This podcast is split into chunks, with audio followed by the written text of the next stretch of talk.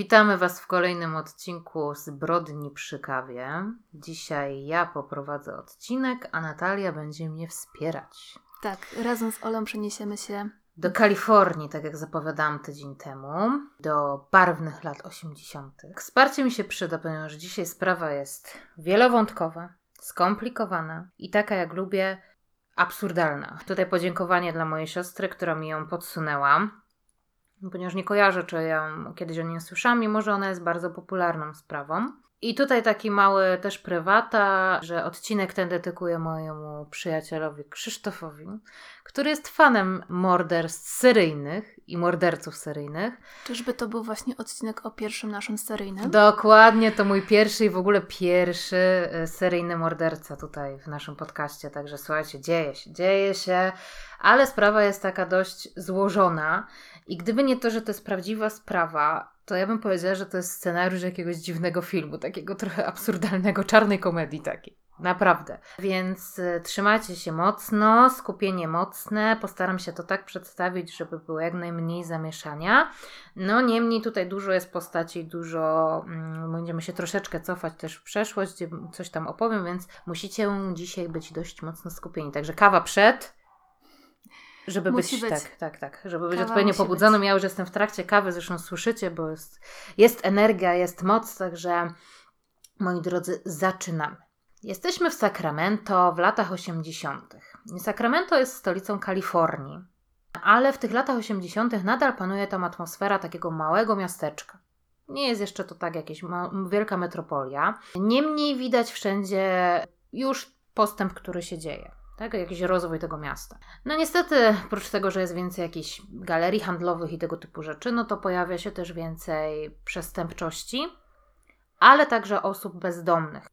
Osoby te przyciągane są do Kalifornii z kilku powodów. Przede wszystkim dlatego, że jest sprzyjające warunki pogodowe. Natomiast jednak cały czas ciepło, więc nawet jeżeli nie znajdą schronienia, no to mogą...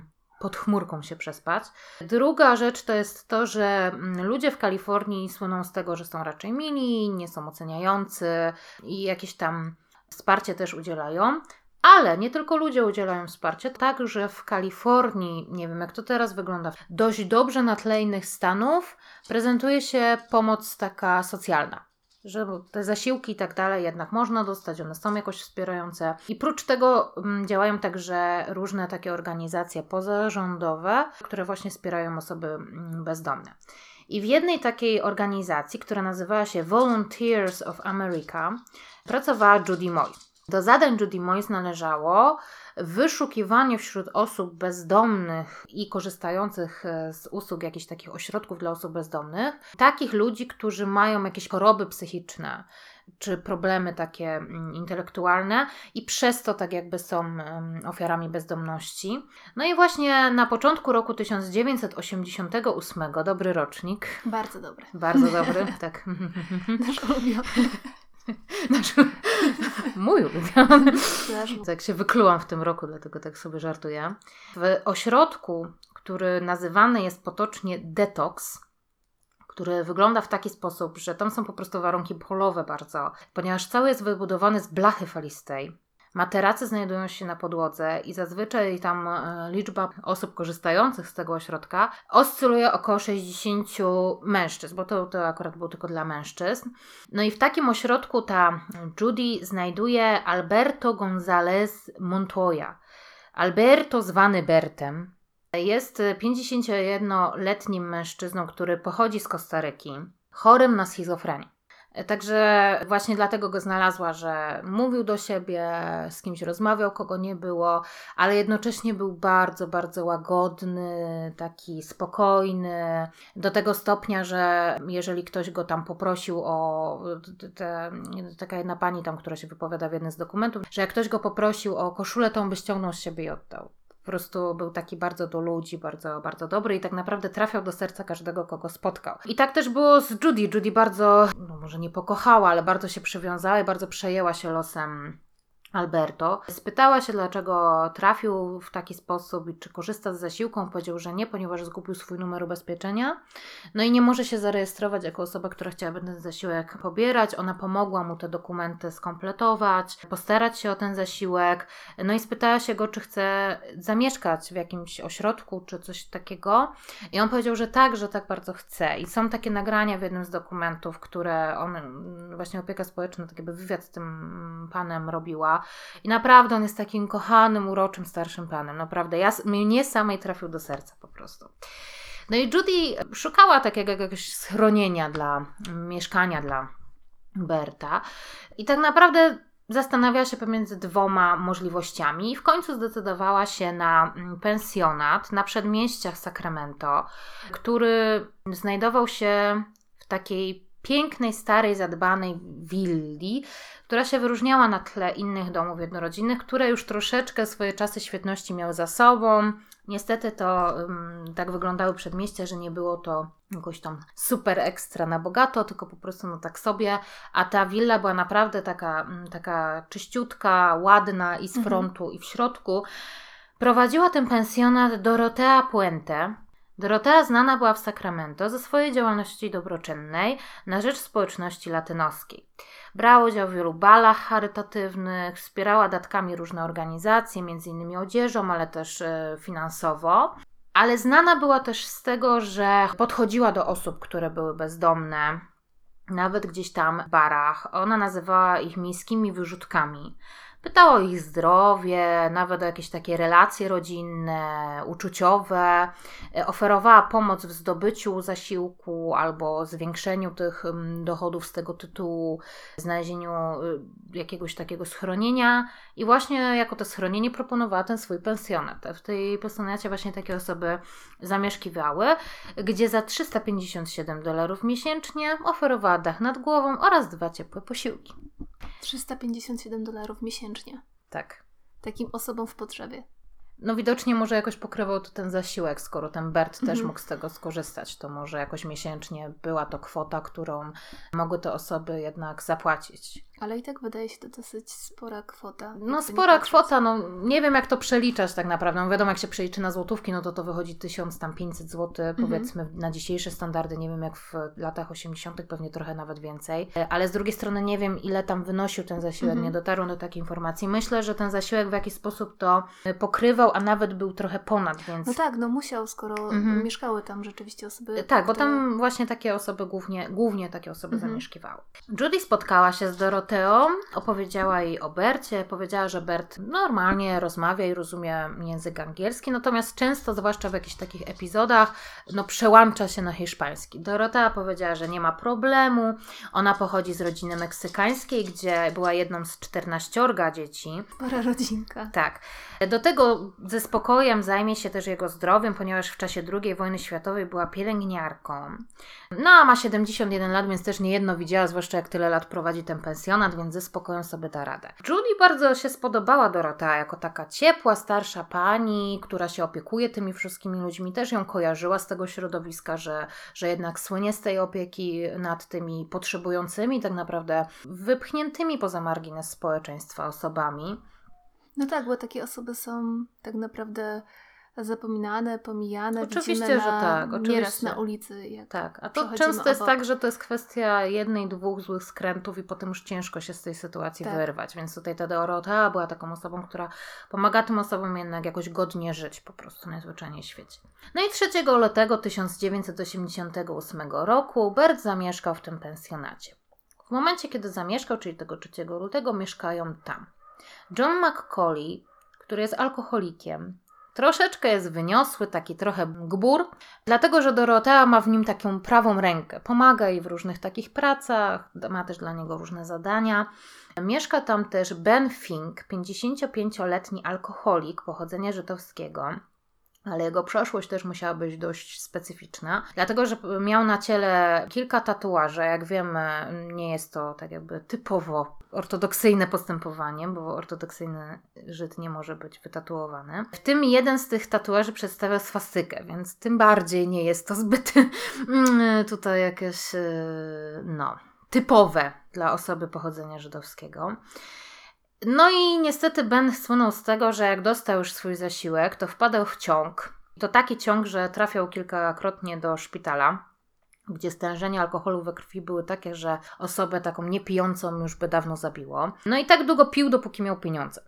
Jak nie miał pieniędzy, no to jakoś tam przechorowywał resztę miesiąca i tak jakby tak to się powtarzało. No ale skoro trafiał do tego szpitala, skoro były takie przypadki, że był na granicy przez to, że aż tyle wypił, to dziwne aż, że nie trafił na jakiś odwyk, który... No myślę, że tak jak w Polsce odwyk jest tylko i wyłącznie rzeczą dobrowolną.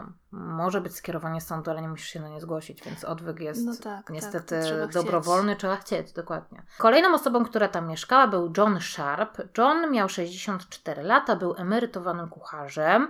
Miał trochę słabość do pokera, ale oprócz tego nie miał jakichś tam problemów i ze zdrowiem psychicznym i ogółem. Jedyną jego taką dolegliwością były problemy z plecami. I tutaj Dorotea mu też w tym pomogła, bo kupiła dla niego specjalny taki materac, żeby mu się wygodniej spał.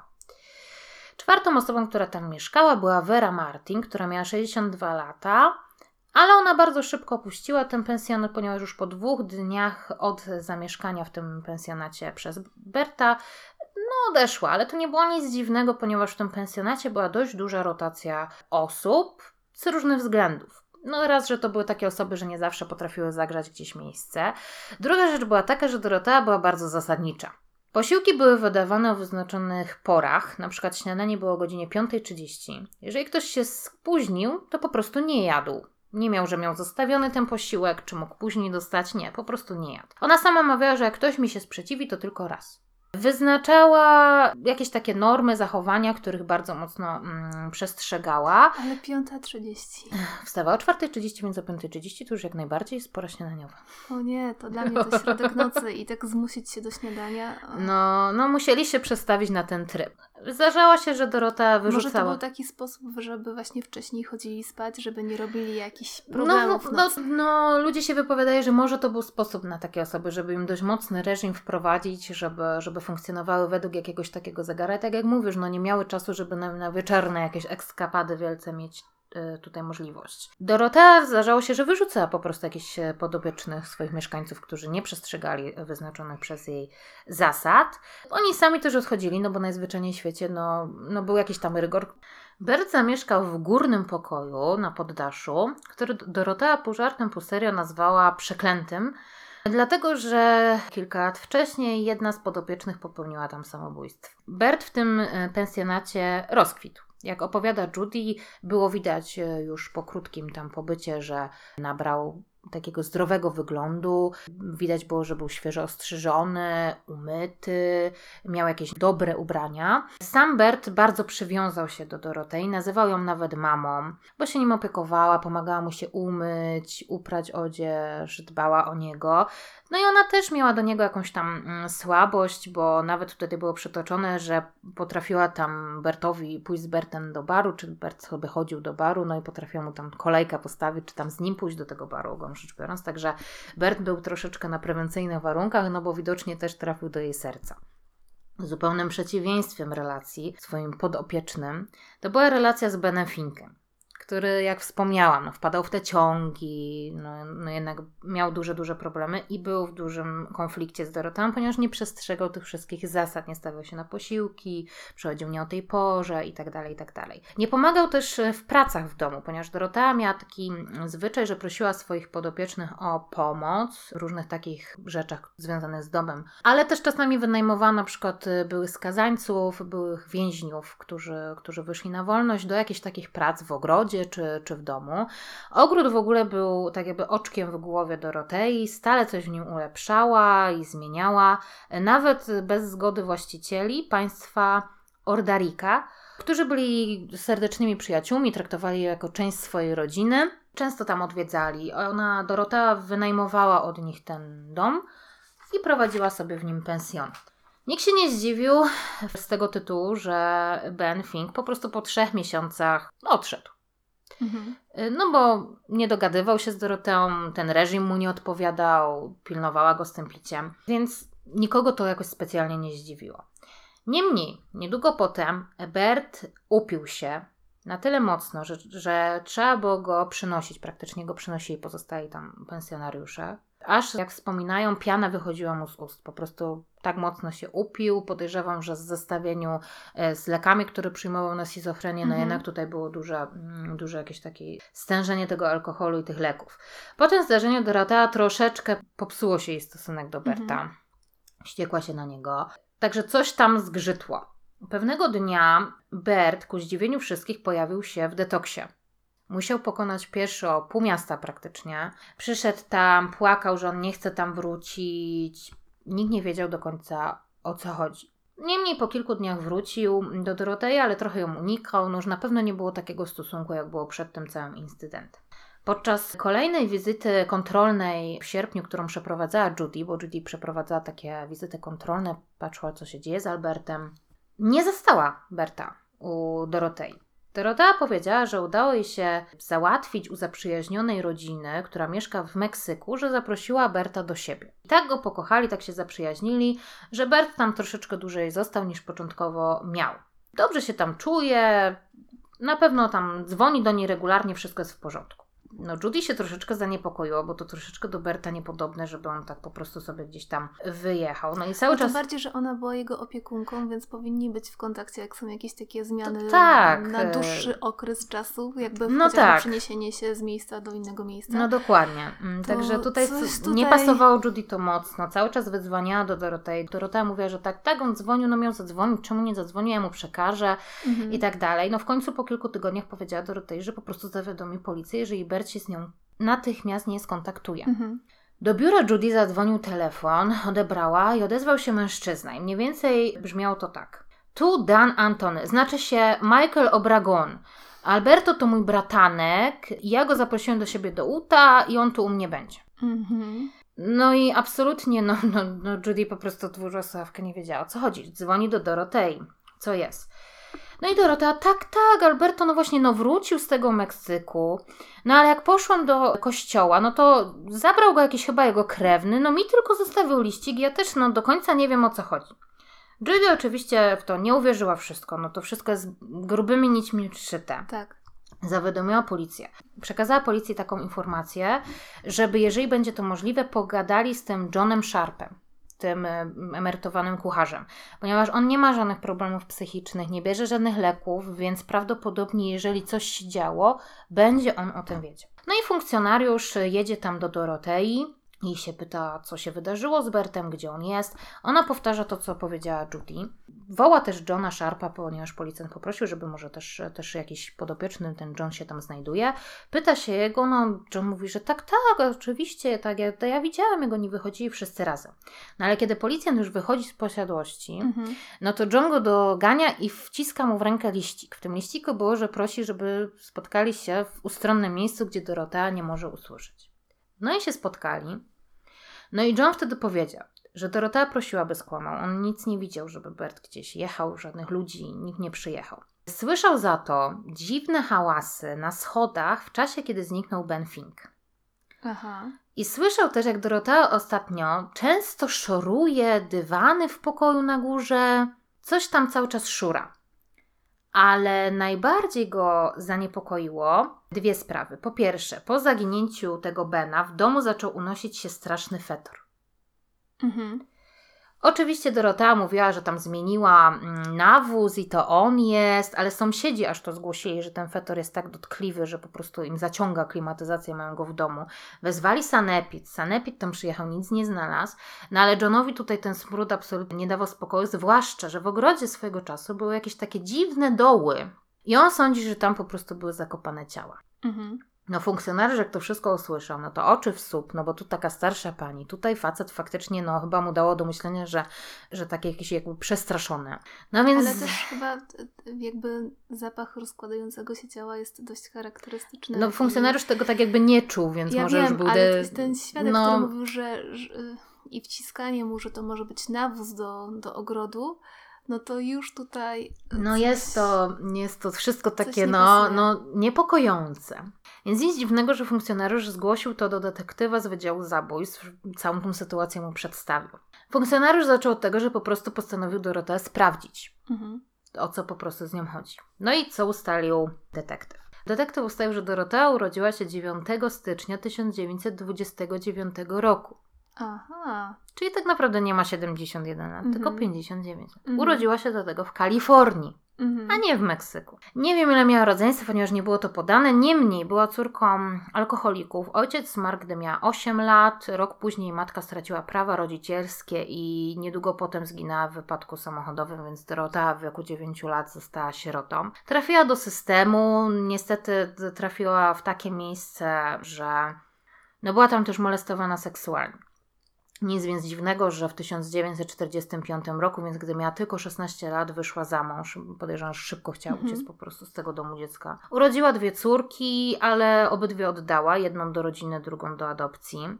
W 1948 roku mąż ją zostawił. Ona miała wtedy pierwszy zatarg z prawem. Została skazana na 4 miesiące więzienia i 3 lata w zawieszeniu nadzoru kuratorskiego za fałszowanie czeków, za które próbowała kupić jakąś biżuterię i po prostu w taki sposób wpadła. W 1952 roku podawała się za muzułmankę pochodzenia egipsko-izraelskiego Teja Singola Nayarda. Wyszła za mąż pod takim pseudonimem, ale się tam rozwiodła, bo cały majątek męża, widocznie to była jakaś majętna osoba, po prostu przegrywała w karty, bo uciekła w hazard. W 1960 roku została skazana na 3 miesiące więzienia za prowadzenie motelu pod przykrywką firmy księgowej. Człowiek orkiestra, człowiek kameleon.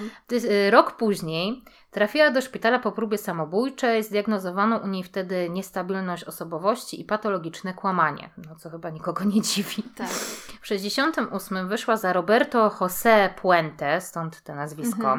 Ale przez to, że to też było kolejne jakieś tam nieszczęśliwe małżeństwo, tu już było tak dość dużo przemocy domowej. Roberto został zakaz zbliżania się i w końcu w 1975 roku zostało to małżeństwo jakoś tak definitywnie rozwiązane. Po tym rozwodzie zaczęła prowadzić ten pensjonat. Ale w 1978 roku została skazana na grzywnę $4000 oraz 5-letni nadzór kuratorski za przywłaszczanie sobie zasiłków swoich podopiecznych. No tak, bo mi się wydaje, że ona ten pensjonat nie założyła tak po prostu z dobrego serca, miała jakiś plan w tym. W sierpniu 1982 roku została skazana za podanie leków, by obrabować swoich podopiecznych. Tą sprawę zgłosił 74-letni Malcolm McKenzie. Została skazana na 5 lat, ale wyszła po 3 latach za dobre sprawowanie. Dalej prowadziła ten pensjonat. I to też jest dziwne. Tak, wbrew warunkom zwolnienia, które mówiły o tym, że a, nie może prowadzić takiego pensjonatu, b, nie może przebywać ani jakoś tam mieć kontakt z osobami starszymi, które są na zasiłku. Ona miała zakaz. No to... Kurator ją odwiedzał. Ale dobra. No i te wszystkie ustalenia, że tak powiem, z tymi wszystkimi ustaleniami detektyw poszedł do Judy, żeby zweryfikować, czy to, co wie, czy to jakoś się pokrywa. Judy oczywiście jest zszokowana, no bo... zupełnie co innego wiedziała. Wiedziała, że ona ma 71 lat, że pochodzi z Meksyku, że kompletnie wszystko nie tak. No i detektyw też powiedział o tych podejrzeniach Johna co do tych dołów w ogrodzie i się spytał, co pani sądzi, powinienem wziąć szpadel na tą wizytę Dorotei? Ona mówi, że oczywiście. No i 11 listopada 1988 roku udali się do pensjonatu Dorotei. Dorotea otworzyła drzwi, wpuściła ich do siebie, powtórzyła historię związaną z Bertem, że tak to wygląda. Detektywi spytali, czy mogą się rozejrzeć. Dorotea była, że oczywiście, proszę bardzo, proszę się rozejrzeć, nie ma żadnego problemu. Oczywiście oni nie mieli nakazu, więc nie mogli tam przetrząsnąć wszystkich szafek i wszystkiego, tylko tak ogółem się rozejrzeć, więc to co mógł, to tam tutaj zerknął, tam zerknął, tu do szafy coś, bo szukali Berta jako takiego. On był dość sporym mężczyzną, więc tak jakby nie ukryłaby go na pewno gdzieś tam w szufladzie. Niemniej w tym pokoju, co Bert mieszkał, oni tam troszeczkę przeszukali też szuflady. W szufladach znaleźli dwie fiolki po lekach. Jedna była pełna, druga była pusta. Obydwie były na Dorothy Miller. Jak spytali, kim jest Dorothy Miller, Dorotei, to Dorotea powiedziała, że to moja krewna, ona jakiś czas temu tutaj była, widocznie te leki zostawiła. Detektywi tak jakby na chwilę obecną nie mogli tego w żaden sposób zweryfikować. Detektyw spytał za to, czy mogą pokopać w ogrodzie. Ona zdziwiona, ale o co chodzi, panowie? No przecież mój zadbany ogród będziecie przekopywać. A oni powiedzieli, że postaramy się być delikatni, nic pani tam nie przesadzi. Niemniej, no usłyszeliśmy, że coś tam możemy znaleźć. No ona zdziwiona, ale no dobrze, no oczywiście, jeżeli musicie, no to państwa praca jest. Nawet im szpadel dała dodatkowy, żeby mieli czym kopać. Napomknęła tylko, że na jutro to mogłaby nawet pomoc zorganizować. Także jeżeli to się nie śpieszy, to na jutro to nawet pomoc zorganizuje. No, przecież ona nie ma nic na sumieniu. Oczywiście. Po około 40 minutach kopania, kopali w 3 miejscach, no bo 3 funkcjonariuszy tak jakby poszło na tą wizytację, znaleźli dużo kawałków czegoś, co przypominało ściemniałą skórę, kawałki materiału, jakiegoś takiego podartego materiału, aż w końcu ten detektyw natrafił na coś, co myślał, że to jest korzeń, no ale jak zaczął kopać, to się okazało, że to jest no, w jego mniemaniu ludzka kość. Tutaj pytanie, czy jak to jest takie nieformalne przeszukanie, kopanie w ogródku bez nakazu, to czy oni mogą te dowody wziąć i wykorzystać? Nie, dlatego jak tylko znaleźli tą, nie dość, że tą kość, to jeszcze tuż obok rozłożoną stopę w bucie, to zdobyli właśnie nakaz na ogród, na kopaniu w ogrodzie. Wezwali CSI, żeby zabezpieczyli wszystkie te ślady i tak dalej, które wkroczyło 12 listopada 1988 roku, czyli kolejnego dnia. Bardzo mocno padało, więc oni rozłożyli taką płachtę jakby nad ogrodem. No i zaczęli tam kopać. Na tym etapie Dorothea nie została zatrzymana, nie była podejrzana o morderstwo z tego prostego względu, że to było dość stare, tak jakby no, rozłożone ciało. A prawda jest taka, że w tamtym rejonie na początku XX wieku było tak, że ludzi nie było stać na pochówek ani kwaterę, więc chowali swoich bliskich w ogrodzie. I tak naprawdę często ludzie, przekopując ogród, czy nawet przekopując działkę, żeby wybudować dom, właśnie natrafiali na szczątki ludzi. Więc ona nie była zatrzymana, bo tak jakby nie można było niczego jej udowodnić, bo to mogło być to, bo w tym rejonie to było nie aż tak dziwne. Ale z drugiej strony też ona nie mieszkała tam sama, byli jeszcze inni ludzie, którzy też mogli być podejrzani. Dokładnie, także no, nie było tak, że oni mogli ją zatrzymać, bo nie mieli jeszcze żadnych podstaw. Tak. Na podstawie tylko tego, co znalazł ten detektyw. Niemniej przyciągnęło to bardzo wielu ludzi, jak tutaj mówią, pół miasta się zjechało, musieli tam robić jakieś, zamknąć kawałek ulicy, żeby w ogóle dla ruchu samochodowego, bo to groziło, że ktoś wpadnie pod ten samochód i tak dalej. I ja powiem szczerze, że Amerykanie to są ludzie biznesu, ponieważ pomiędzy tymi wszystkimi ludźmi, mimo tego deszczu wszyscy stali i tak dalej, podczas całych tych prac zresztą tej ekipy, jeździły tam budki z lodami, z hot-dogami. No bo a nuż ci wszyscy widzowie zgodnieją. No tak, wtedy? Bo to tam stali. Mało tego, ktoś z koszulkami tam był, gdzie była taka nadrukowana podobizna kobiety starszej ze szpadlem i to było Dig In, Kalifornia. Ale to ja Ci powiem a propos motywu koszulek. Ja wiem, że bardzo często odnoszę się do tego pana, ale tutaj muszę po raz kolejny. Ted Bundy. Zanim został stracony, to przed więzieniem też zbierały się tłumy i tam też mogłaś sobie kupić na pamiątkę koszulkę z napisem, że Ted Bundy idzie na krzesło elektryczne, czy jakieś takie baciki do przypięcia. No rzeczywiście, tak jak mówisz, Amerykanie to jest taki naród, który... Rekiny tak, biznesu. Wykorzystają sytuację. Tak, ale tutaj trzeba przyznać, że bardzo szybko się zdzierżgnęli, bo to już na drugi dzień byli, że tak. A już na drugi dzień wszystko zorganizowali. Od drugiego dnia to się zaczęło, czyli na drugi dzień, od kiedy odkryli, czyli od pierwszego dnia prac tego. No i detektyw mówi, że w sumie już tam od początku tak widział, że pomiędzy tym wszystkimi ludźmi takie rzeczy się dzieją, także ktoś naprawdę tutaj z żyłką do interesu chyba w nocy tam nadrukowywał. Wyczuł okazję, tak. Dokładnie. No i pracuje sobie te CSI w tym ogrodzie, też ten detektyw do spraw zabójstw, zanim tam wszyscy kopią. No i w pewnym momencie Dorothea poprosiła, żeby właśnie, czy może podejść do tego detektywa, no i wyszła ubrana w czerwony płaszczyk z czerwoną torebką, pod różową parasoleczką, no i spytała, czy jest zatrzymana. No on powiedział, że no nie jest pani jeszcze zatrzymana na podstawie tego, co znaleźliśmy, nie możemy. Więc się go spytała, czy może iść tutaj do hotelu za rogiem, do swojego kuzyna, napić się kawy. No i że tak jakby nie mógł jej zabronić na dobrą sprawę, bo tak. Nie była zatrzymana. No odprowadził ją do tego hotelu, prosił, żeby nigdzie się nie udawała, żeby w razie czego mogli ją zapytać o różne rzeczy. No i wrócił. No jak tylko wrócił, to po około 20 minutach natrafili na, mówiąc brzydko, świeższe zwłoki. Gdzie już było wiadomo, że to nie były jakieś stare, wiktoriańskie, że tak powiem, zwłoki, tylko to już były świeże. Od razu pobiegli po tą Doroteę, oczywiście już tam jej nie było. No tak. Okazja minęła. Tak, minął ten czas. No jest Dorotea, jest uciekinierką. No a w międzyczasie policja dalej działa. Zdobyli też nakaz na przeszukanie domu. od razu po tym, jak odkryli tam zwłoki. Gdy zaczęli bardziej kopać ten ogród, no to zaczął roztaczać się taki cmentarny zapach. Także no, zaczęli odnajdywać ciała. Łącznie znaleźli 7 ciał. Bardzo specyficzny sposób, owinięte w jakieś płachty, folie, taśmą, także bardzo, bardzo specyficzny sposób. No i oczywiście od razu tam na zmianę, tam mówili, że przez 24 godziny pracowały właśnie patologowie sądowi, żeby zidentyfikować zwłoki i ocenić, kiedy mogły trafić do ziemi po prostu. Zidentyfikowano w końcu te 7 ciał jako Ben Fink, który został rozpoznany po swoich tatuażach, Dorothy Miller, czyli ta, która te tabletki miała. Ona była 64-letnią alkoholiczką, którą udało się tam zidentyfikować, że to ona. 78-letnią Betty Palmer. Ciało Betty Palmer odnaleziono pod posążkiem, takim ogrodową figurką taką. Niestety nigdy nie znaleziono jej głowy, dłoni i stóp, mimo że przeszukano wszystko łącznie z fundamentami domu. I nie znaleziono tych części jej ciała, ale udało się ją mimo tego zidentyfikować. No właśnie, bo jakby to jest taki sposób, żeby ciało było trudniej zidentyfikować. Dokładnie, ale mimo to jakoś tam się udało. Ja nie wnikam, czy ma jakieś specjalne znaki szczególne, czy cokolwiek. Niemniej udało się zidentyfikować, że to była ona. Kolejnym ciało udało się zidentyfikować jako 64-letnią Verę Martin, ta, która wyprowadziła się po 2 dniach od tego, jak się Bert prowadził. Kolejnym ciałem to było ciało Jamesa Gallopa. James miał 62 lata i miał guza mózgu, przez co nie mógł sam mieszkać i sam się utrzymywać, dlatego zamieszkał w tym pensjonacie.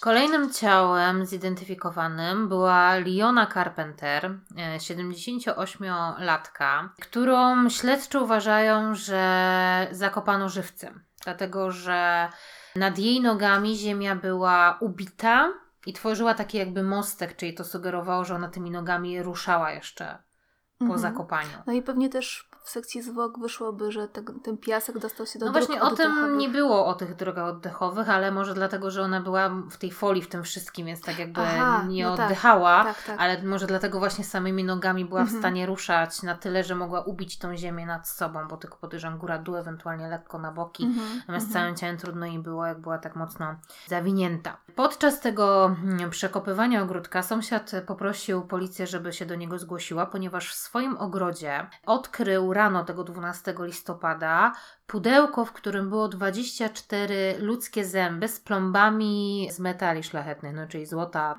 Także prawdopodobnie Dorota po prostu w nocy wyrzuciła za płot te zęby, żeby się ich pozbyć, dowodów tak jakby.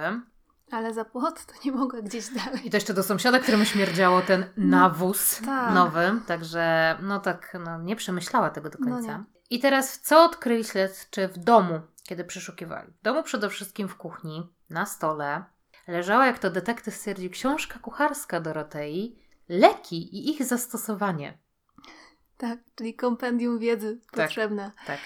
Na stole zaś było prawo jazdy, które było na fałszywe dane, z tego co zrozumiałam, na jedno z tych kobiet, które znaleziono zakopane, ze zdjęciem Dorotei, czyli tak jakby już sobie podrabiała te dokumenty. Natomiast właśnie w tym przeklętym pokoju na piętrze przeszukano go dokładnie i ściągnięto taki dywan. W tych filmach dokumentalnych, które oglądałam, było tak jakby, że to była wykładzina, czyli na całą wielkość podłogi był dywan. I jak tak jakby go zerwano, to się okazało, że właśnie buchnął na nich ten odór. Czyli go nie było tak jakby chyba czuć wcześniej, ewentualnie bardzo delikatnie. Dlatego, że się okazało, że jak to ustalili, to były gnijące płyny ustrojowe, które wgryzły się tak jakby w te drewno podłogi. Dlatego był ten odór taki, nie szło go wywabić. No tak. Oczywiście cała sprawa była bardzo medialna, no bo taka babcia, trupy w ogródku, wiecie o co chodzi, to wręcz, no tak jak mówię, to jak jakiś scenariusz takiej... No tak, no nie ukrywajmy, że takie sprawy... Czarnej komedii. Najbardziej też ludzi interesują, intrygują i jeszcze jak to jest gdzieś tak niedaleko Ciebie, no to idziesz tam z ciekawości popatrzeć. Dokładnie. Więc na policję zgłosił się syn Ruth Monroe, która mieszkała u Dorotei w 1982 roku. Dlatego, że jej mąż trafił do takiego ośrodka, jakiegoś hospicjum ze śmiertelną chorobą. Ona nie czuła się na siłę, żeby sama mieszkać w domu, więc postanowiła zamieszkać w takim, powiedzmy, pensjonacie, gdzie jest wiele osób i będzie wśród ludzi. I jak sam ją odwiedził na początku, była zadowolona, że Dorothea jest bardzo taka opiekuńcza i nawet jej przyrządza taki koktajl na uspokojenie, żeby ukoić jej nerwy, no bo jednak tym swoim mężem się denerwuje, tą przeprowadzką i tą całą zmianą sytuacji życiowej. Jakiś czas później, kiedy odwiedził swoją mamę, mama już leżała w łóżku, miała problemy z oddychaniem. No i powiedziała, że nie ma się martwić, bo Dorothea się nią opiekuje i dba o nią i naprawdę jest pod dobrą opieką. Niestety, na drugi dzień po tej wizycie, kiedy zastał swoją mamę w takim stanie, dostał telefon, że mama niestety zmarła. Przeprowadzono jakieś tam krótkie śledztwo, ale Dorothea zeznała, że przez ostatnie te dni przed tą jej śmiercią była w takim dość stanie depresyjnym, a że znaleźli w krwiobiegu jakieś tam ilości leków, no to stwierdzono, że nie ma jakiejś takiej jednoznacznej przyczyny śmierci. Biorąc pod uwagę te poszlaki, stwierdzono, że to jest samobójstwo. I tak też napisano w aktach. Oczywiście synowi to się nie podobało, no ale dowodów innych nie miał. Natomiast w świetle tych wydarzeń tak jakby dopisano Ruth Monroe do listy ofiar Dorothei. To była notabene ta pani, która właśnie popełniła te samobójstwo w tym pokoju na piętrze, tak? O którym mówiłam. Jak ustalili śledczy, Dorothea otruła tą panią Ruth, dlatego żeby właśnie przywłaszczyć sobie jej pieniążki, kupić bilet do Meksyku, aby uciec przed wymiarem sprawiedliwości, ponieważ ona w tym 82, jak pamiętacie, została zatrzymana za te otrucie tego pana Malcolma McKenzie i za to trafiła do więzienia. Nie udało jej się uciec, ponieważ ją złapali, ale właśnie w jej torebce znaleziono bilet do Meksyku, dlatego powiązali te wszystkie fakty i stwierdzono, że faktycznie tutaj prawdopodobnie ona przyłożyła rękę do tej śmierci pani Ruth. Kolejną osobą, która zgłosiła się na policję w czasie tego, kiedy te zwłoki były wykopywane z tego ogródka, to była, jak zrozumiałam, córka pana Eversona Gilmore, z którym nie miała kontaktu od kilku lat. Ale regularnie dostawała listę od Dorothei, z którym jej ojciec był związany. Pan Everson pochodził z Oregonu i poznał Dorotheę w 1985 roku. Ale związane w sensie tworzyli parę, tak? Że jakby byli ze sobą. Tak. Okej. Pan Everson pochodził z Oregonu i poznał Dorotheę, kiedy ta odsiadywała swój wyrok w więzieniu. Po tym 1982 roku. Ciekawe, czy wiedział, za co odsiaduje ten wyrok. Nie mam zielonego pojęcia. Pan Everson miał 77 lat. Kiedy w 1985 roku, kiedy Dorothea wyszła na warunkowym zwolnieniu z więzienia, odebrał ją swoim samochodem, no i zamieszkał razem z nią. Policja ustaliła, że w listopadzie 1985 roku Dorothea wynajęła pana Ismaela Flores do wymiany podłogi. To był stolarz. Przy okazji poprosiła, żeby zrobił taki na jej zamówienie taką skrzynkę o wymiarach 180x90x60 cm, tak około. Później poprosiła, aby pomógł ją wywieźć, bo ona tam włożyła jakieś stare takie śmieci, których ciężko się pozbyć, i żeby pomógł jej wyrzucić ją nad brzegiem rzeki. Tak, wiecie, nielegalnie śmieci chciała się pozbyć. No. Śledczy w trakcie, jak wykopywali z ogródka te wszystkie zwłoki, zauważyli, że wszystkie były w specyficzny sposób, tak jak powiedziałam, opakowane, nazwijmy to, w te folię, tą taśmę. Więc wrzucili w sieć policyjną takie informacje, czy mają przypadkiem jakieś takie zwłoki, które zostały tak samo opakowane. No i zgłosili się do nich policjanci, którzy w styczniu 1986 nad brzegiem rzeki znaleźli skrzynkę ze zwłokami, które zostały tak samo zapakowane. No i powiązując te sprawy i robiąc badanie i te zgłoszenie tej rodziny pana Eversona Gilmore, oczywiście stwierdzono, że to jest on.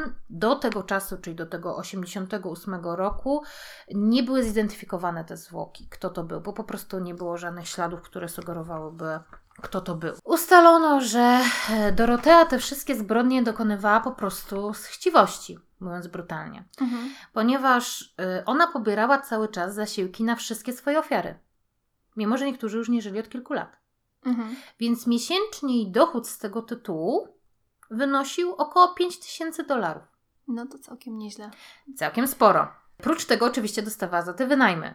I mało tego, ustalono, że wszystkie czeki z tymi zasiłkami, które dostawali jej podopieczni, Dorothea odbierała bezpośrednio od pani listonosz, która przychodziła, ponieważ ona całą korespondencję codziennie odbiera od pani listonosz. I jak ustalono, ona te czeki realizowała i wydzielała te pieniądze tym podopiecznym. Aha. Że ona pobierała sobie te 300 tam ileś dolarów, co brała za ten bubien i wydzielała im, żeby oni wszystkiego nie przepili, nie przehulali, tak, wiesz, o co chodzi. No taka była troskliwa po prostu, no ja nie wiem, o co wam chodzi. No i wszystko to w międzyczasie podczas tej wielkiej ucieczki Dorotei ustalono. Ustalono także, że Dorothea, kiedy zniknęła z tego hotelu, gdzie rzekomo miała wypić kawę ze swoim kuzynem, to ona uciekła po prostu zamawiając taksówkę. Udała się na wschodnią część Sacramento i tam wsiadła w autobus do Los Angeles. 15 listopada, czyli 3 dni po tym, jak zaczęło pracować u niej CSA, 3 dni po tym, jak tak naprawdę uciekła, udała się do baru, gdzie poznała pana Charlesa Nortona.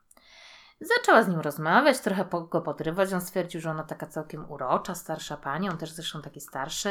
No ale trochę mu się wydało dziwne, kiedy zeszli na temat ubezpieczeń, czy on pobiera jakieś zasiłki, taki a ona... small talk, żeby przełamać lody. Tak, bo ja też normalnie się z ludźmi o ubezpieczeniach rozmawiam, przecież jak kogoś poznam. I to w barze. Tak. Ona zaproponowała, że może mu pomóc jakieś uzyskać dodatkowe może środki. No tak jakoś nie podobało mu się, więc kiedy zaproponowała mu, że może przeniosą imprezę do jej hotelu. No to grzecznie odmówił, ona mu zostawiła karteczkę z adresem, jakby się rozmyślił. No ale jej pech polegał na tym, że niedługo potem Charles zobaczył w wiadomościach, że jest poszukiwana i po prostu zadzwonił na policję, że znajduje się pod tym adresem. 16 listopada policja zapukała do drzwi takiego taniego motelu. Dorothea je otworzyła, oczywiście podała się, że jest kimś innym, jakieś inne nazwisko. Idziesz? Człowiek kameleon, tak. No ale w końcu, jak oni powiedzieli, że no wiedzą kim jest i dostali tutaj wiadomość, że tutaj jest i od świadków, no to powiedziała, że tak, że to ona. Na miejscu był też ten detektyw, który prowadził całą tą sprawę, no i on wspomina, że jak wsiadła razem z nim do radiowozu, no to powiedziała, że przeprosiła go za to, że zrobiła mu tyle problemu i musieli jechać tak daleko. Okej. Ile w tym prawdy?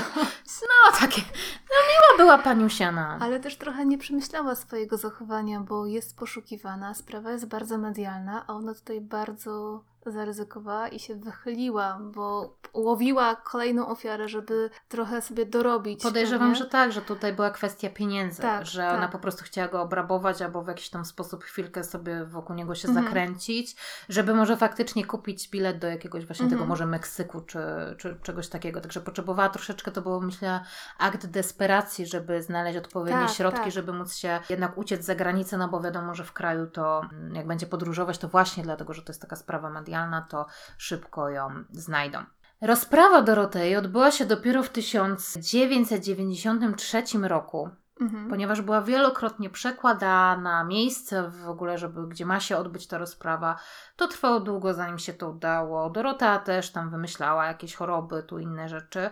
Także tak naprawdę dopiero po praktycznie 5 latach od całej tej sytuacji, odnalezieniu tych zwłok, odbyła się rozprawa. Obrońca oczywiście podnosił, że tak, że Dorothea absolutnie nikogo nie zabiła, że podopieczni po prostu umierali, bo mieli choroby, bo po prostu mieli problemy różnej maści.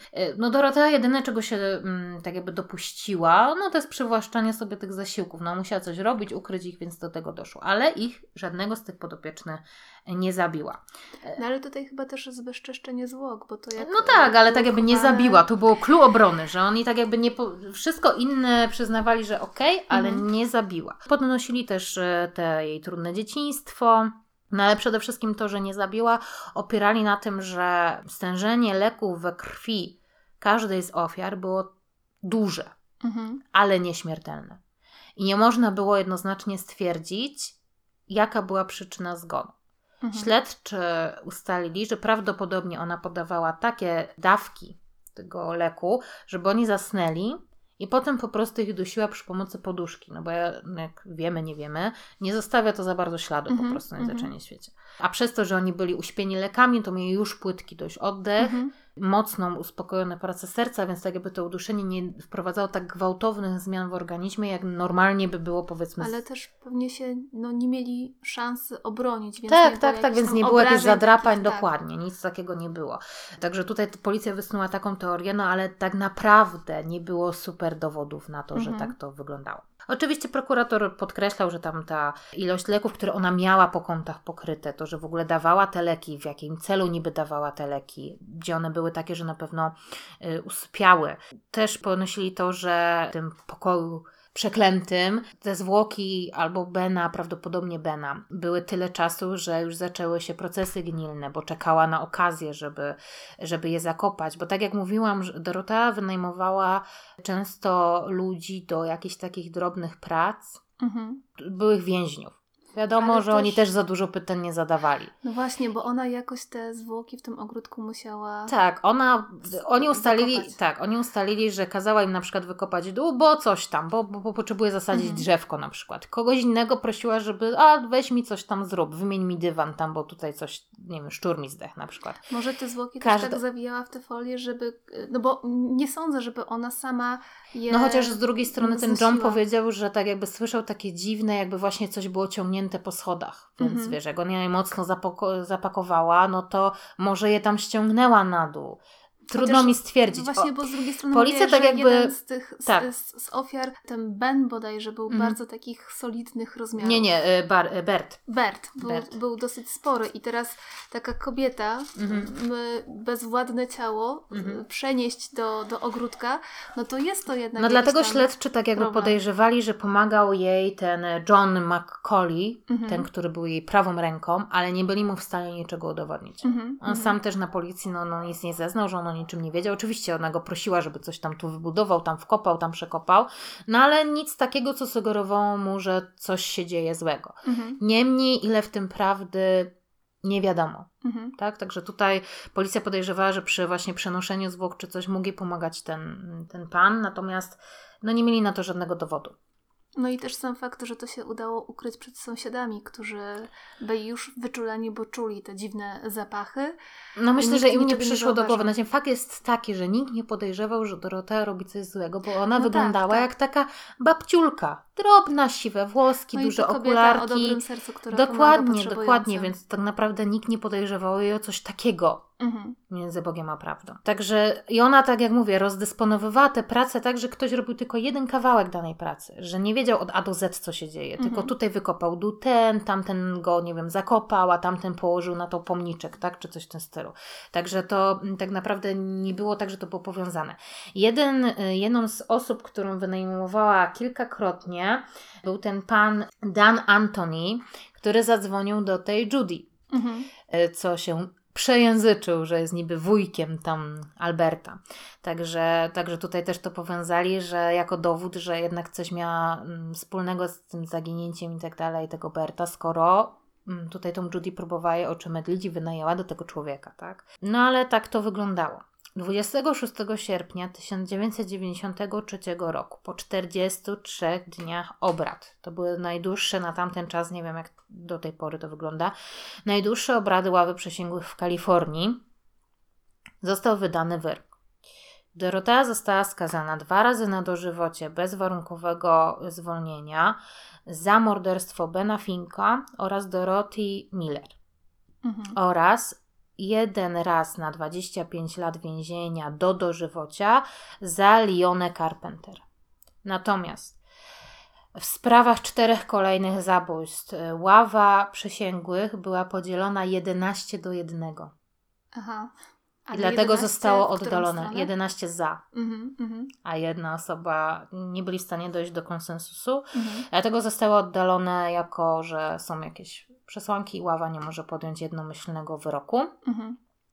Natomiast 2 kolejne sprawy, tutaj w tych sprawach była ława już podzielona praktycznie 50-50, i też zostały oddalone. Także tak naprawdę z 9 osób, co do których były dowody, że miała wspólnego coś z ich śmiercią, ława przysięgłych tylko co do 3 stwierdziła, że faktycznie to ona popełniła to morderstwo. W obronie Dorothei zeznawało 130 świadków. podkreślano to, ile pomaga tej społeczności, ile robi dobrego. Oczywiście z sarkazmem śledczy powiedzieli, że jej owszem pomaga, daje ciuchy i tak dalej, ale to były ciuchy, które prawdopodobnie były ofiar, więc żeby trochę zamaskować i ukryć dowody, to ona po prostu je wywoziła do jakiejś organizacji charytatywnych. Tak, w ogóle to ona miała bardzo sprytne to działanie, bo te tabletki, te leki, którymi faszerowała potrzebujących, to przecież pod płaszczykiem tego, że oni są chorzy i oni potrzebują lekarstw. Tutaj z tymi ciuchami, tak jak powiedziałaś, później ci więźniowie, którzy jej tam pomagali, że ona niby pomaga tym więźniom, bo znajduje im pracę, w tym ogrodzie. I też rzeczywiście ta aura, jaką wokół siebie zbudowała, że jest taką sędziwą staruszką, która tylko tam pomaga i chce jak najlepiej. Dokładnie. To bardzo sprytnie działało i to też chyba świadczy o tym, że aż tyle osób w tym czasie zabiła, bo to nie było w jakimś pewnie krótkim odcinku czasu, gdzie nagle, tydzień po tygodniu zabiła ludzi. Tak naprawdę pierwsze takie... Tutaj było tak podane, że ona w sumie pierwsze takie próby to były w tym 82, kiedy ten pan Mackenzie tam zgłosił, że ona go usypia, żeby go okradać, tak? Także to były pierwsze jakieś takie działania. I jak powiedziała pani, która napisała książkę, do której nie dotarłam, ale ona w tych dokumentach się wypowiadała na temat Dorotei i jej przestępstw, to ona tak jakby się rozwijała, bo zostawiła te ofiary tak jakby przy życiu. I trafiła do więzienia. Potem wyszła z tego więzienia i zabiła tego 77-latka z Oregonu. Ale te ciało porzuciła tak, że jednak je znaleziono. Co prawda nie powiązano jej z tym ciałem, ale jednak je znaleziono. Więc następne już nie zostawiała świadków i zakopała tak, żeby mieć ich pod ręką, żeby wiedzieć, co się z nimi dzieje. Wyciągała wnioski ze swoich błędów. Także jak się przeanalizuje chronologicznie te zbrodnie, to tak jakby wyciągała wnioski dlatego. I ponoć pierwszą ofiarą, którą oni tak jak datowali te zwłoki, którą ona zakopała w tym ogródku, była ta pani Betty, której nie znaleziono głowy, dłoni i stóp, czyli ona wtedy tak jakby się trochę zabezpieczyła, żeby jeśli by zostały znalezione, to nie będzie można ich zidentyfikować. Natomiast biorąc pod uwagę, że się udało i nikt nie szukał w tym ogródku, ani nikt nie miał podejrzeń, to już potem była troszeczkę bardziej pewna swoich działań, że tak powiem. Ale mimo tego wszystkiego, co zostało ustalone, to na przykład dzieci państwa Ordarika, czyli tych państwa, którzy wynajmowali tą willę i którzy się przyjaźnili z Doroteą, w sumie nadal ją odwiedzały w tym więzieniu. Traktowały ją jak taką przyszywaną babcię. Pewnie ciężko im było uwierzyć, że taka kochana osoba, która pomagała, taką aurę wokół siebie zbudowała, może być odpowiedzialna za tak masakryczne. Dokładnie. Możliwe, że nawet jej tam gdzieś wierzyli, że te osoby może gdzieś tam zmarły i ona po prostu tylko sobie przywłaszcza te pieniądze, ale z drugiej strony te pieniądze też, jak się jej córki wypowiadały, te, które oddała, to ona im pomagała na przykład się wykształcić za te pieniądze też, że studia im ufundowała, tak? Także tak jakby zadośćuczyniając temu, że je opuściła. Przynajmniej tam, nie wiem, czy jednej, czy obydwu, ale w każdym razie tak było w tym dokumencie, że na te studia te pieniążki też przeznaczała. Pomagała też finansowo, jakieś tam stypendia i tak dalej w tej społeczności latynoskiej w tej Kalifornii. Było, nie było, tak? Te bale charytatywne, tam też jakieś tam datki dawała, także tak jakby ludzie nie mogli jej jednoznacznie ocenić, że jest zła, bo mimo wszystko trochę tam te pieniądze oddawała i tak dalej. Ale może to właśnie było takie popracowanie nad swoim wizerunkiem, że w razie czego ciężko będzie do niej podejść tak bez emocji. Tak. Z tego względu, że właśnie przecież ona pomagała, robiła dobro i tak dalej, i tak dalej. Tak, także nie była taka przemyślana strategia mimo... Tak. To nie było takie aż głupie jej działanie, tak co zamęt do kupy jakby je ocenić, bo tak naprawdę ona popełniała jedno z takich najbardziej wstrętnych przestępstw, ponieważ wykorzystywała osoby, które naprawdę miały życie pod górkę. Nie wyszło im coś, gdzieś się potknęły, dlatego były w takiej, a nie innej sytuacji. Tam były osoby w większości jakoś chore psychicznie. Tak jak usłyszeliście, był pan, który miał guza mózgu, dlatego potrzebował opieki, dlatego tam mieszkał. Osoby, które miały problemy z chorobą alkoholową, która jak wiemy jest chorobą po prostu, z tym trzeba się zmierzyć, wymaga to dużo pracy, dużo siły. Osoby w podeszłym wieku, które może dlatego trafiły w taką chorobę, bo gdzieś już przeszły na emeryturę, nie miały wsparcia rodziny. Tych osób nikt nie szukał. Więc one tak jakby nie miały tej rodziny, która ich szukała. Jedyną rodziną, która tak jakby mimo wszystko gdzieś tam się zastanawiała, co się dzieje, no to była rodzina tego pana Eversona, którą ona korespondowała i który odebrał ją z więzienia. Tak? Oni cały czas korespondowali, cały czas się o niego pytali. Także Dorota cały czas im te listy odpisywała, że tak, ale on się trochę źle czuje tego, ale każe was pozdrowić i tego typu rzeczy. Tak jest w jakimś sanatorium, co da węki na kiju. No oczywiście to nie było tak, że co tydzień do nich pisała, ale co jakiś czas, także oni nie mieli prawa przypuszczać, że on nie żyje, tak? Też był ten syn, który odwiedza swoją matkę tam w tej Tak, tylko że tak jakby ona zmarła, zrobili jej pochówek, także to nie było tak, że ona była zakopana, ta pani Ruth. Ona było, że popełniła samobójstwo. Ona tylko tyle zrobiła, że tak jakby nakręciła tę sytuację, że popełniła samobójstwo w cudzysłowie. Chociaż taką lampką ostrzegawczą mogło być to, że ona niby była w dobrej kondycji, a później z dnia na dzień oczywiście, że tak. Pamiętajmy, że ona przez cały czas była pod nadzorem, praktycznie cały ten czas była pod nadzorem kuratorskim. No właśnie. Tak? Bo ona wyszła z więzienia w 85, miała 5 chyba tam lat nadzoru kuratorskiego. No i zakaz prowadzenia tego. I zakaz prowadzenia, zakaz przebywania w ogóle wśród takich osób i opiekowania się. No to jest takie duże niedopatrzenie. Przymknęto oko, bo wszyscy ją tam znali w tej społeczności, że ona tyle dobrego robi i ktoś się zajmuje tymi ludźmi, tak? Ale to kompletnie nie tędy droga i tak naprawdę wszystko to, te zaniedbania takie systemowe pozwoliły na to, żeby ktoś taki w ogóle powstał, tak? Żeby ona zaszła tak daleko. Chociaż tutaj ten zakaz nie wziął się znikąd, nie wziął się z powietrza i jakby nie patrzeć, nie powinni przymykać oko oczywiście, że tak. To było bardzo duże niedopatrzenie to ze było kompletnie, bo znowu, taka starsza pani, może trochę pobłądziła, wiecie o co chodzi. Bardzo dużo tej otoczki było i właśnie taka nieoczywistość, że jednak dużo dobrego robi i tak dalej. Tak pobłądziła, że te ile? 9 osób? 7. 9 osób. Łącznie. Poza ogródkiem. Tak, 7 osób w ogródku, 2 osoby poza ogródkiem i tak naprawdę to jest to, o czym my wiemy. Natomiast podejrzewa się, że ona tych ofiar miała więcej. Tylko nie ma po prostu ciał. Bo oni podejrzewają, że pomiędzy tym jej mężem a tą panią Palmer, tą Betty, to jeszcze były inne ofiary, tylko ona ich nie zakopała u siebie w ogródku. Tylko gdzieś indziej. No też całe szczęście, że przy tych jakby dwóch osobnych przypadkach wciąż miała tą swoją taktykę, tak typu zawijanie ciał. Przy tym swoim mężu, w cudzysłowie, w tym, przy tym panu miała właśnie dlatego tylko tego pana Eversona powiązano, że właśnie był tak związany w tą paczkę. Pani Ruth, tak jak mówię, oni ją powiązali, ale ona normalnie, jak zmarła, to policja stwierdziła, że to było samobójstwo, oddali ciało rodzinie i rodzina ją pochowała. Także tutaj akurat ją powiązali tylko dlatego, że był podobny mechanizm działania, i faktycznie ten jej stan zdrowia drastycznie się pogorszył i nie było żadnych tak naprawdę przesłanek, żeby myśleć, że ona popełniła to samobójstwo. Bo ona nawet wręcz się odbiła trochę, jak trafiła do tego pensjonatu, bo w końcu była wśród ludzi, zaczęła trochę sobie układać to, że ten mąż tak zachorował i jest w tym terminalnym stanie. Także tak naprawdę było wręcz przeciwnie. Ona tutaj raczej odżyła niż wpadła w depresję, tak?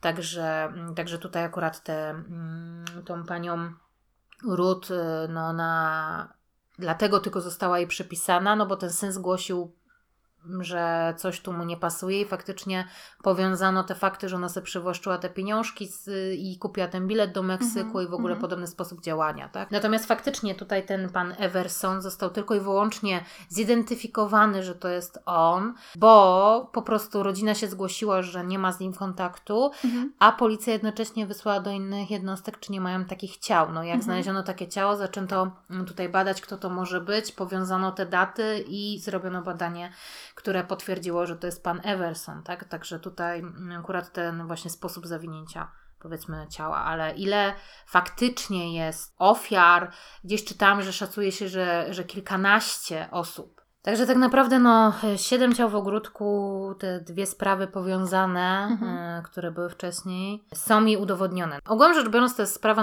ona jest popularną sprawą, dość znaną sprawą, także myślę, że może część z Was ją zna. Niby jest dużo danych, dużo stron, dużo artykułów, ale one wszystkie są takie, wiecie, takie Pokrótce, po łebkach, bardziej na sensacji bazują małe szczegółów. Ja tutaj to wszystko zbiłam. Ja Wam podlinkuję tylko te źródła, które uważam za jakieś takie, które przedstawiają tę sprawę dość pełno i są jakieś takie w miarę treściwe. Natomiast faktycznie ja tam jeszcze sięgałam do innych, ale to było na zasadzie, że powiedzmy jedno zdanie mnie tam zainteresowało w tym, a drugie w tym i tutaj coś było dopisane, takie co jeszcze uzupełniało moje notatki. Ja staram się zrobić taką jakąś wyważoną wersję, która mi się wydaje, że jest taka logiczna i wypełnić luki na przykład z jednego tym drugim i ogółem, żeby to jakoś tutaj linię czasową przedstawić, bo często jest tak właśnie, że jak są takie sprawy znane, to one jest niby dużo materiału, ale one wszystkie są po łebkach albo takie w jeden sposób są opowiadane, tak? Tutaj też tak było, że babcia, która wszystkich morduje, wiecie, tego typu rzeczy, nie? Także to tak wygląda. Dorothea zmarła w więzieniu 27 marca 2011 roku w wieku 82 lat z przyczyn naturalnych. Aha. No tak. Także to tak trochę złośliwość losu, że z tym wszystkim sobie spokojnie zmarła. Dożyła solidnego wieku. Tak, dokładnie. I teraz tak, jakie są pozytywy? Bo zawsze staramy się pozytywy, a potem będę jeszcze miała fun facts. No. I suchara. Okay. Bo muszę go ująć. Sorry. Więc tak, pozytywy jakie są? Po tej całej sytuacji, no bo wiadomo, że ona bardzo dużym echem odbiła się w Kalifornii, ale też tak naprawdę w całych Stanach Zjednoczonych i na świecie, ponieważ pod ten dom Dorotei to tam w ogóle przyjeżdżały stacje z całego świata, tam jakaś niemiecka stacja telewizyjna, coś, bo po prostu to było bardzo duże w tamtym czasie, to była tak naprawdę jedna z pierwszych takich seryjnych morderczyń, które powstaje, to jeszcze taka babcia tutaj, nie? No tak, no w ogóle kobiety raczej rzadko kiedy są seryjnymi mordercami, raczej to jest mężczyzna. Dokładnie. Więc to rzeczywiście taka dość oryginalna sytuacja. Rzadko kiedy sama kobieta, bo czasem jest tam, jeżeli z kimś jest, nie? W parze jakieś takie morderce, mordercze duety, a tutaj samodzielnie ta kobieta, tak, i to jeszcze na takiej grupie, która powinna być raczej chroniona i której powinno się pomagać, tak? No ale no to już poruszyliśmy, że tak naprawdę ohydne przestępstwo. Pozytywy są takie, że poprawiły się przepisy opieki społecznej. Właśnie te luki wypełniono. Jest prowadzony rejestr beneficjentów tych zasiłków wszystkich i pomocy społecznej, jaka jest udzielona, aby kontrolować, gdzie są i co się z nimi dzieje. Żeby nie było tak, że tutaj niektórzy po 3-4 latach nieżycia ona nadal pobierała na nich zasiłki i wykupywała im leki. No tak. Tak, wiecie, to jest absurd po prostu. Wiadomo, że teraz to pewnie też inaczej wygląda, bo wtedy to funkcjonowały te czeki, tak? U nas czeki się jako w Polsce nie przyjęły, tylko chodził listonosz, dawał gotówkę do ręki, ale wiadomo, że tam był ten system czeków, tak? Także to łatwiej było sobie przywłaszczyć niż może teraz jakoś jest to inaczej, tak? Że chociaż z drugiej strony teraz są przelewy bankowe, gdzie chyba jeszcze łatwiej to pewnie zrobić niż w przypadku czeków. No. Także jest jakoś tam zacieśniona ta opieka społeczna i opieka nad osobami, które po prostu potrzebują takiej pomocy. No i to jest ten pozytyw, który tutaj z tej sprawy jakoś tam wypłynął. Teraz suchar. Bo ja w ogóle nie powiedziałam, że Dorothea z domu miała na nazwisko Grey. Więc suchar brzmi, to jest dopiero 50 Shades of Grey. Dydymc. Nie mogę się powstrzymać, że przeczytałam to po raz pierwszy, miałam taki suchar w mojej głowie powstał i co myślę o Dorothei, to ja mam te 50 Shades of Grey, także niestety, przepraszam Was, musiało to wybrzmieć. No brawo. Dziękuję. Królowa sucharów w akcji. A teraz fun fact. Od 2004 roku Shane Bugbee prowadził rozmowy z Dorotheą w więzieniu. I na podstawie tych rozmów, tak jakby dzieckiem, owocem tych rozmów, była wydana w 2005 roku książka Cooking with Serial Killer. Książka kucharska z przepisami Dorothei. Ojej. Można ją kupić na empik.com w języku angielskim za 56,99. Zupa warzywna z dodatkiem jakichś psychotropów. Jeden przepis to jest nadzienie z gotowanych ziemniaków z kiełbasą i grzybami. Także bardzo swojsko. Ponoć pyszne. W promocji jest takie zdanie: Dorothea Puente można oskarżyć o wiele, ale z pewnością nie o to, że źle gotowała. Ojej. No reklama dźwignią handlu. Tak, że hasło mają tutaj. No tam jeszcze coś tam było, że podopieczni Dorothei wspominają, że każdy posiłek był jak kolacja na święto dziękczynienia. Albo ostatnia.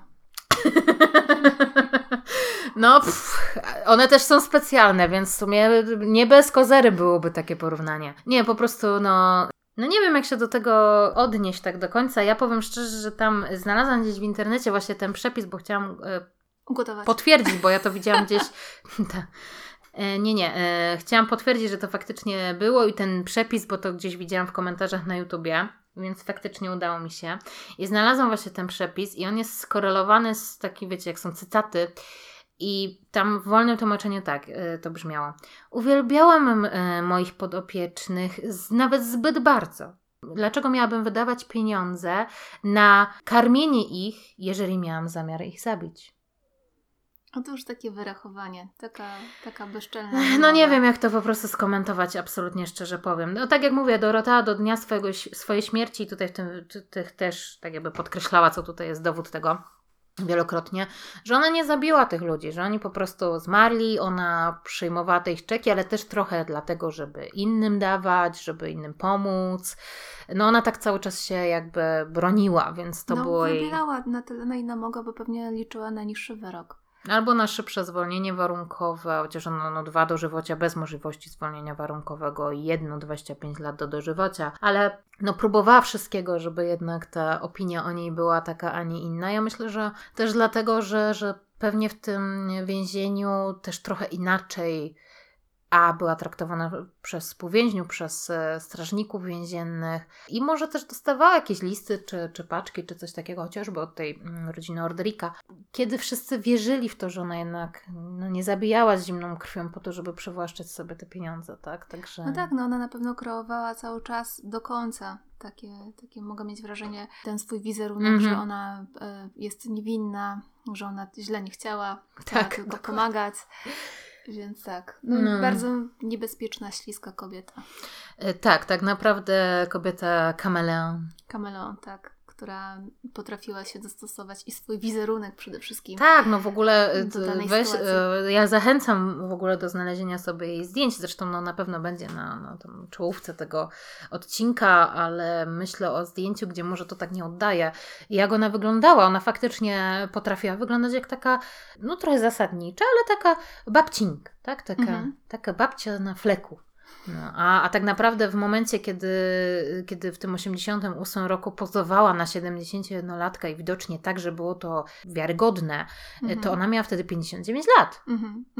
Czyli tak naprawdę 12 lat więcej sobie dawała. I to jest dość duża różnica pomiędzy 50-latką, już nawet 60-latką, a 70-parolatką, tak? Że, to już tak jakby wiadomo, że te procesy starzenia to już i włosy siwe miała takie... właśnie chociażby siwe włosy. Miała siwe włosy, takie duże okulary, trochę tam zmarszczek miała. Sposób ubierania się na pewno też wpłynął na odbiór jej osoby, ale bardzo sprytna kobieta, bardzo inteligentna, ale też przy tym bardzo przerażająca, jak ona uczyła się na tych swoich błędach i jak sprawnie działała, jest to chyba takie szczęście w nieszczęściu, że koniec końców trafiła do tego więzienia i to tak na...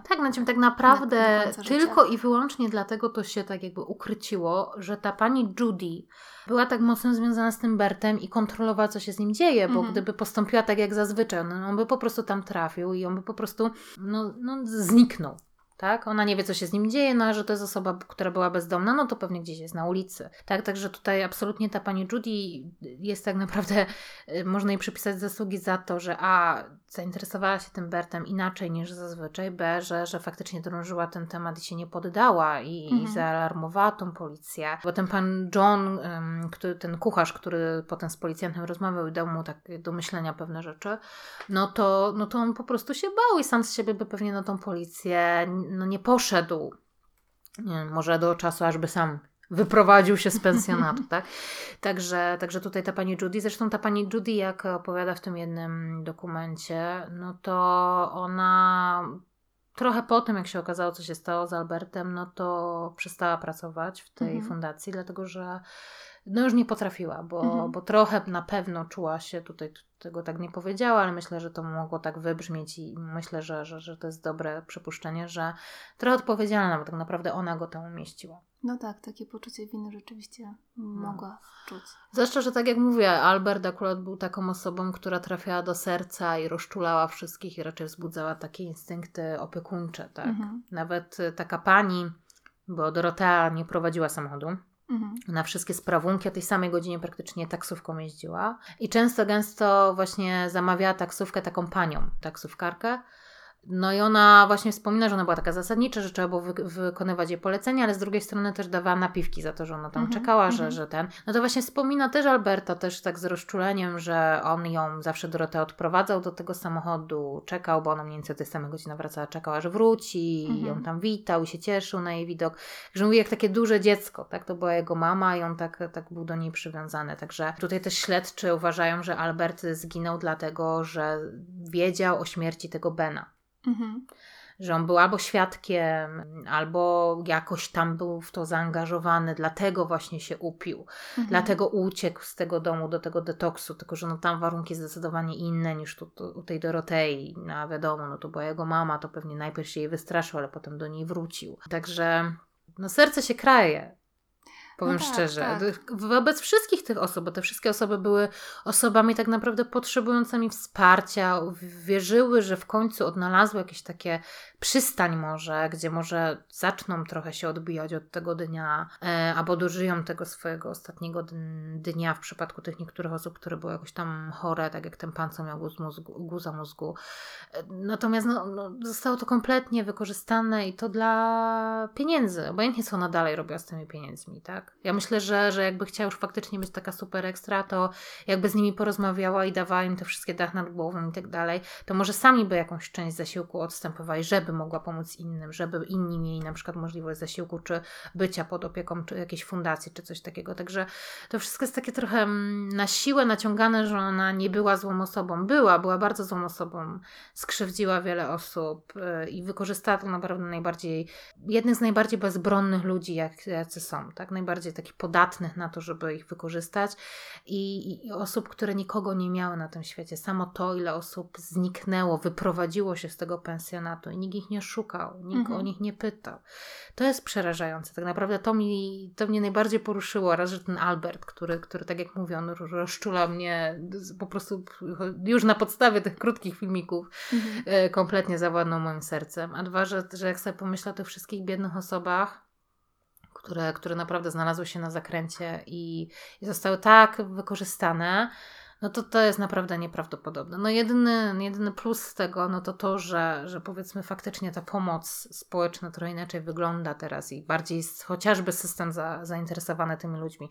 Oczywiście nie wierzę w to, że jest idealnie super ekstra i wiedzą o wszystkich i wszystko.